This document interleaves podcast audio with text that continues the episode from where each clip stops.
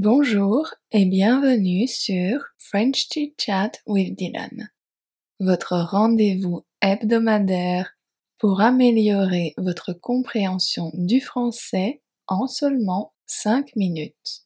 Je parle lentement et clairement pour que vous compreniez facilement.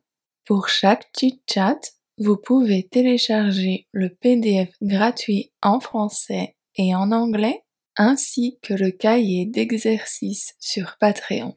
Si vous préférez me voir parler et utiliser les sous-titres, vous pouvez regarder mes chit-chats sur YouTube.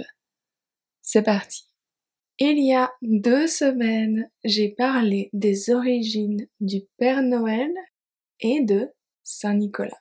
Aujourd'hui, je vais me concentrer sur Saint-Nicolas, mais surtout les traditions autour de Saint-Nicolas. Comme j'ai dit dans la vidéo précédente, Saint-Nicolas était un évêque chrétien qui a vécu au IVe siècle dans la région qui est aujourd'hui la Turquie. Il était connu pour sa générosité et sa gentillesse, en particulier envers les enfants. Saint Nicolas est aujourd'hui le patron des écoliers et des marins et de plusieurs autres métiers. Techniquement, Saint Nicolas est une célébration religieuse, mais avec les années, c'est plus à propos de la tradition que du côté religieux. Dans beaucoup de pays européens, Saint Nicolas est célébré le 6 décembre. Parfois, sa célébration est plus importante que la célébration du Père Noël. Les pays qui célèbrent Saint-Nicolas sont la Belgique, le Luxembourg, une partie de la France, l'Italie, l'Allemagne et certains pays de l'Est. Saint-Nicolas est toujours habillé en rouge et blanc avec des touches dorées. Il porte une mitre sur la tête et il tient toujours une crosse. En Belgique et aux Pays-Bas, Saint-Nicolas est accompagné par le Père Fouettard. Le Père Fouettard est un personnage qui est souvent problématique car il est toujours barbouillé de noir.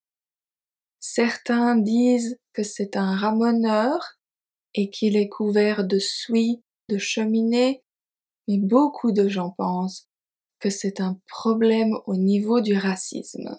En Allemagne et en Autriche, Saint-Nicolas est accompagné de Krampus, ou comment donner des cauchemars aux enfants. Comme je disais, Saint-Nicolas est entouré de beaucoup de traditions. En voici quelques-unes. La plupart des gens attendent que la Saint-Nicolas soit passée avant de décorer pour Noël. Donc, ils commencent à décorer le 7 décembre. Pendant 1 semaine avant la venue de Saint-Nicolas, les enfants laissent une chaussure à la porte de leur chambre et Saint-Nicolas vient y déposer du chocolat ou une mandarine. Dans les petits villages, Saint-Nicolas passe de maison en maison pour donner aux enfants une assiette de chocolat et de biscuits. Sur demande des parents, bien sûr. On peut aussi acheter les assiettes directement au magasin.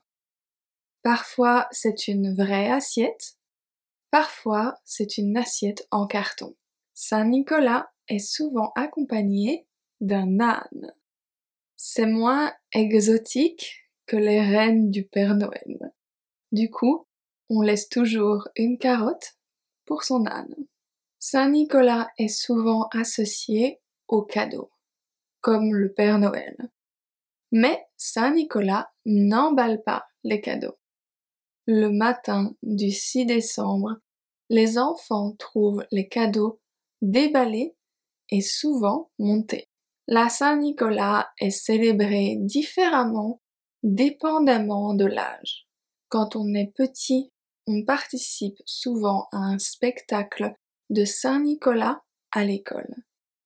Le spectacle est fait de danse et de chant. Puis, on reçoit un petit cadeau de la part de Saint-Nicolas à la fin du spectacle. Quand on est plus vieux, par exemple à l'université, ce sont souvent des fêtes avec de l'alcool, des parades et bien plus. Plus tard, au travail, on reçoit souvent du chocolat et un cadeau le matin du 6 décembre. Ma dernière Saint-Nicolas au Luxembourg, j'ai reçu une valise et du chocolat. J'ai toujours ma valise aujourd'hui. Alors dites-moi, est-ce que vous connaissiez Saint-Nicolas avant cette vidéo? Est-ce que vous célébrez Saint-Nicolas? Dites-moi tout en commentaire.